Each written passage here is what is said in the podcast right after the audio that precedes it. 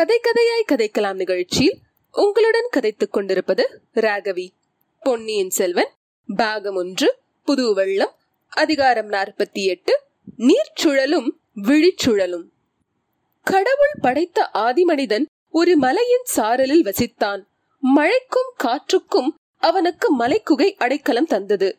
வனவிருட்சங்கள் அவனுக்கு தேவையான கனிவர்க்கங்களை உணவாக அளித்தன. காட்டு மிருகங்கள் அவனைக் கண்டு நடுநடுங்கின. வானத்து பறவைகளைப் போல் அவன் சுயேட்சையாக ஒரு குறையும் இல்லாமல் வாழ்ந்து வந்தான். ஆயினும் அவனுடைய உள்ளத்தின் உள்ளே ஏதோ ஒரு குறை இனம் தெரியாத ஒரு வகை தாபம் இடைவிடாமல் குடிக்கொண்டிருந்தது. ஏதோ ஒரு அரிய பொருளை இதுவரை பார்த்தும் அனுபவித்தும் அறியாத இன்பத்தை அவனுடைய இதயம் தேடிக் கொண்டிருந்தது பகலில் அதை பற்றி கற்பனை செய்தான். இரவில் அதை பற்றி கனவு கண்டான்.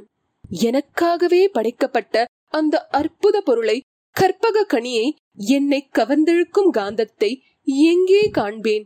எப்போது காண்பேன்? என்று அவன் இதயம் ஏங்கி தவித்துக் கொண்டிருந்தது.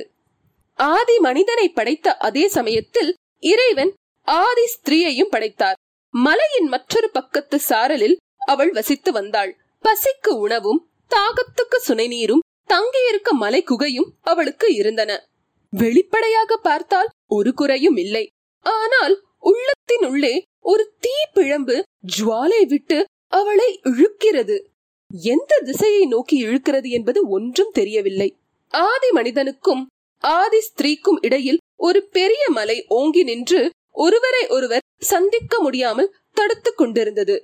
வெயில் காலத்தில் ஒரு நாள் இயற்கை நியதி காரணமாக காட்டில் தீ மூண்டு நாலாபுறமும் பரவத் தொடங்கியது. மலையை சுற்றி நெருப்பு அதிவேகமாக பரவி வந்தது. மனிதனும் ஸ்திரீயும் காட்டுக்குள் போனால் ஆபத்துக்குள்ளாவோம் என்று உணர்ந்து மலை மேல் ஏறினார்கள். மலையின் உச்சியில் அவர்கள் ஒருவரையொருவர் பார்த்தார்கள்.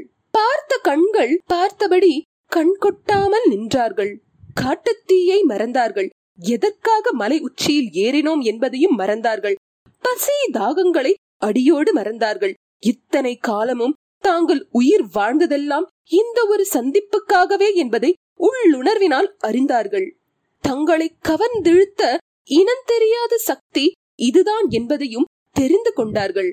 தங்களில் ஒருவரிடம் உள்ள குறையை இன்னொருவரால் இட்டு நிரப்பி பூர்த்தி செய்ய முடியும் என்பதை அறிந்தார்கள். இவ்விதம் ஒன்று சேர்ந்து விட்டவர்களை இனி பிரிக்கக்கூடிய சக்தி உலகில் வேறொன்றும் கிடையாது என்பதையும் உறுதியாக உணர்ந்தார்கள். இந்த அற்புத காட்சியை பார்த்து கொண்டிருந்த படைப்பு கடவுளான பிரம்மதேவர் தாம் ஆரம்பித்த வேலை நல்ல முறையில் தொடங்கிவிட்டது என்பதை அறிந்து பரிபூர்ண திருப்தி அடைந்தார். மேற்கூறிய ஆதி மனிதனையும் ஆதி ஸ்திரீயையும் ஒத்திருந்தார்கள். அந்த நேரத்தில் நம் வல்லவரையனும் குந்தவி தேவியும். இந்த பூவலகில் தாங்கள் பிறந்து வளர்ந்ததெல்லாம் இந்த நிமிஷத்துக்காகவே இந்த சந்திப்புக்காகவே என்பதை அவர்களுடைய உள்ளுணர்ச்சி உணர்த்தியது. ஆனால் ஆதி மனிதனையும் ஆதி ஸ்திரீயையும் போலின்றி இவர்கள் நாகரிக வாழ்க்கையை மேற்கொண்டவர்கள் அல்லவா? ஆகையால் தங்களுடைய பரஸ்பர அந்தஸ்தில் இருந்த வேற்றுமையை அவர்கள் மறக்க முடியவில்லை. முழுவதும் உணர்ச்சி வசப்பட்டு மனத்தை கட்டுக்கடங்காமல் அவர்கள் விட்டுவிடவில்லை. ஒரு கணம் ஒருவரை ஒருவர் பார்த்து கண்ணோடு கண் சேர்வதும் அடுத்த கணத்தில் தங்கள் கண்களை திருப்பி அக்கம் பக்கத்தில் இருந்த பூ மரம் பட்டுப்பூச்சி ஓடை முதலியவற்றை பார்ப்பதுமாய் இருந்தார்கள்.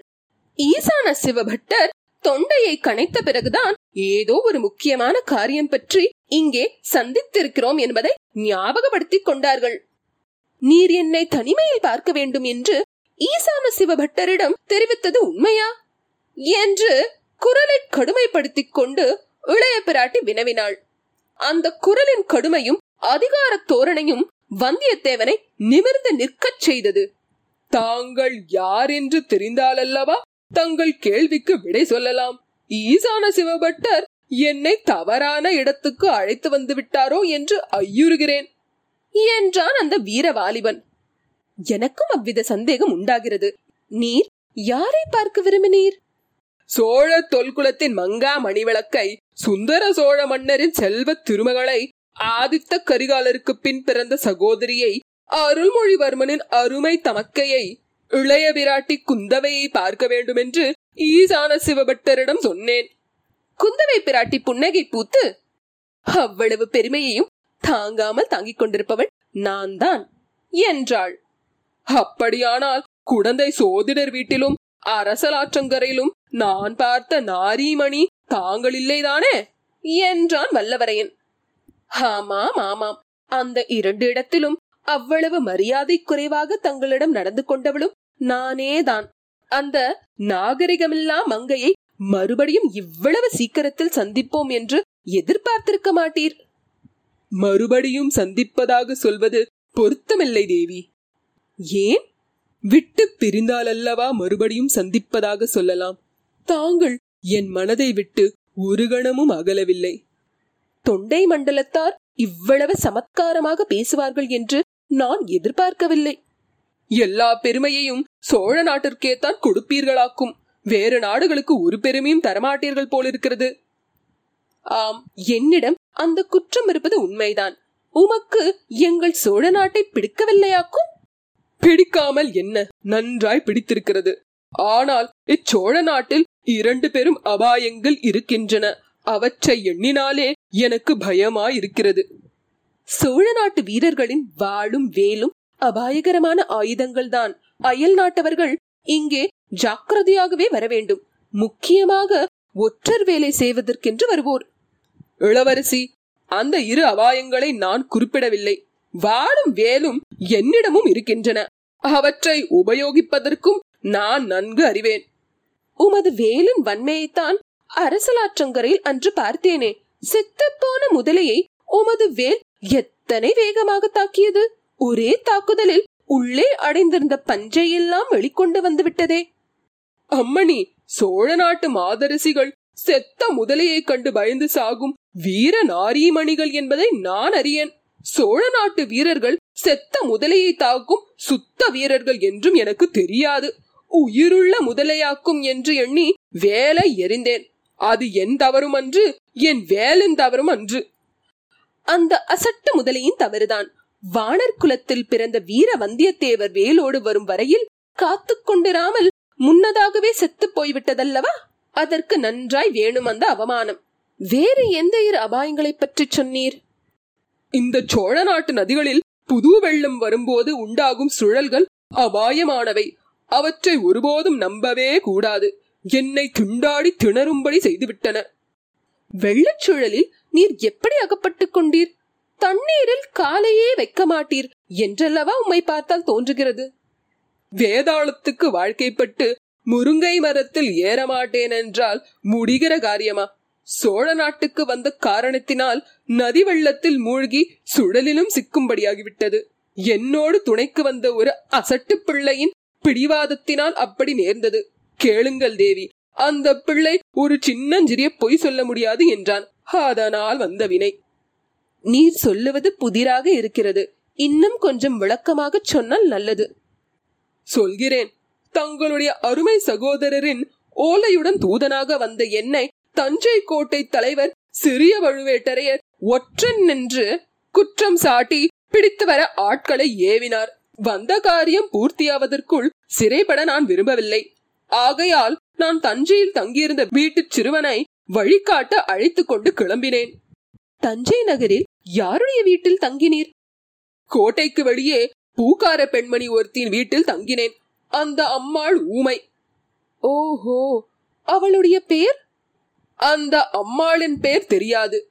ஆனால் அவளுடைய பிள்ளையின் பெயர் மட்டும் எனக்கு தெரியும். அவன் பெயர் சேந்தன் அமுதன். நான் நினைத்தது சரிதான். மேலே சொல்லுங்கள். என் குதிரை மேல் அச்சிறுவனையும் ஏற்றிக்கொண்டு இந்த பழையாறை நகரை நோக்கி வந்து கொண்டிருந்தேன். அதற்குள் பழுவேட்டரையரின் ஆட்கள் சிலர் எங்களை நெருங்கி வந்து விட்டார்கள். நான் வந்த காரியம் முடிவதற்குள் அவர்களிடம் பிடிபட விரும்பவில்லை. குடமுருட்டு ஆறு வந்ததும் அச்சிறுவனிடம் நான் இங்கே இறங்கிக் கொள்கிறேன் தம்பி. நீ பாட்டுக்கு குதிரையை விட்டு கொண்டு போ. உன்னை நான் தான் என்று அவர்கள் தொடர்ந்து துரத்தி வருவார்கள். உன்னை பிடித்த பிறகு ஏமாறுவார்கள். நான் எங்கே என்று அவர்கள் கேட்டால் ஆற்றில் விழுந்து மூழ்கி போய்விட்டதாக சொல் என்றேன். அந்த பையனோ ஹரிச்சந்திரனுடைய சந்ததியில் வந்தவன் போல் இருக்கிறது. நீங்கள் மூழ்காத போது எப்படி மூழ்கிவிட்டதாக பொய் சொல்வேன் என்றான். அந்த பிள்ளை பொய் சொல்ல வேண்டிய அவசியம் ஏற்படாமல் இருக்கும் பொருட்டு அவனை குதிரையில் சேர்த்து கட்டிவிட்டு நான் நதியில் குதித்து முழுகிவிட்டேன். அம்மம்மா இந்த சோழ நாட்டு நதிகளில் அதுவும் கரை ஓரங்களில் எப்பேற்பட்ட நீர்ச்சுழல்கள். அவற்றில் அகப்பட்டு கொண்டு நான் பெரிதும் திண்டாடி போனேன். கடைசியில் கரை ஓரத்தில் இருந்த மரத்தின் வேர் ஒன்றை பிடித்துக்கொண்டு கரையேறி உயிர் பிழைத்து வந்தேன். தேவி நீர்ச்சுழலில் நான் அகப்பட்டு கொண்டு சுழன்று சுழன்று மதிமயங்கி மூச்சு திணறி கஷ்டப்பட்ட போது என்ன கண்டேன்? எதை நினைத்துக் கொண்டேன் என்று எண்ணுகிறீர்கள்? நான் எவ்விதம் அறிவேன்? ஒருவேளை கஜேந்திர மோட்சத்தை நினைத்துக் கொண்டிருக்கலாம். இல்லை இல்லை. என்னைப் போலவே அந்த நீர் சுழலில் அகப்பட்டு கொண்டு திண்டாடிய சில கயல் மீன்களை கண்டேன். அந்த கயல் மீன்கள் இந்த சோழ நாட்டு பெண்களின் கண்களை நினைவூட்டின. நதியின் நீர்ச்சுழலில் அகப்பட்டு கொண்டவனாவது எப்படியோ தப்பி பிழைக்கலாம். ஆனால் இந்த சோழ நாட்டு பெண்களின் விழிச்சுழலில் அகப்பட்டு கொண்டவன் ஒரு காலமும் தப்பி பிழைக்க முடியாது என்று எண்ணிக்கொண்டேன். இம்மாதிரி பெண்களை குற்றம் கூறி பழி சொல்வதில் சிலருக்கு ஒரு பெருமை. தாங்கள் செய்யும் தவறுக்கு பெண்களின் மீது குற்றம் சொல்வது ஆண் பிள்ளைகளின் வழக்கம். அந்த வழக்கத்தை தான் நானும் பின்பற்றினேன். அதில் என்ன தவறு? என்றான் வந்தியத்தேவன். அச்சமயம் அரண்மனைக்குள்ளே இருந்து இனிய குழலோசை கேட்டது. அதைத் தொடர்ந்து தண்டை சிலம்புகளின் கிண்கிணி ஒலியும் மத்தளத்தின் முழக்கமும் கலந்து வந்தன. பின்னர் இளம் பெண்களின் இனிய குரல்கள் பல சேர்ந்து ஒலித்தன. சிலப்பதிகார காவியத்தில் உள்ள பின்வரும் ஆய்ச்சியர் குறவை பாடலை பாடினார்கள். கன்று கோணிலா கனி உதிர்த்த மாயவன். இன்று நம்மானுள் வருமேலவன் வாயில். கொன்றையன் தீங்குழல் கேளாமோ தோழி. ஜெயந்தின் குழல் கேளாமோ தோழி? கொல்லையஞ்சாரர் குறுந்தோசித்த மாயவன். எல்லை நம்மானுள் வருமேலவன் வாயில். முல்லையன் தீங்குழல் கேளாமோ தோழி? முல்லையன் தீங்குழல் கேளாமோ தோழி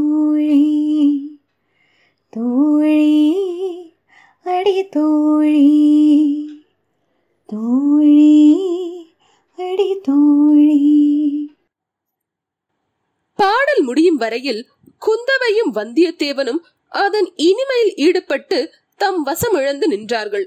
மறுபடியும் வாத்திய முழக்கத்துடன் ஆடல் தொடங்கியதற்கு அறிகுறியாக தண்டை சதங்கைகளின் ஒலி எழுந்தன.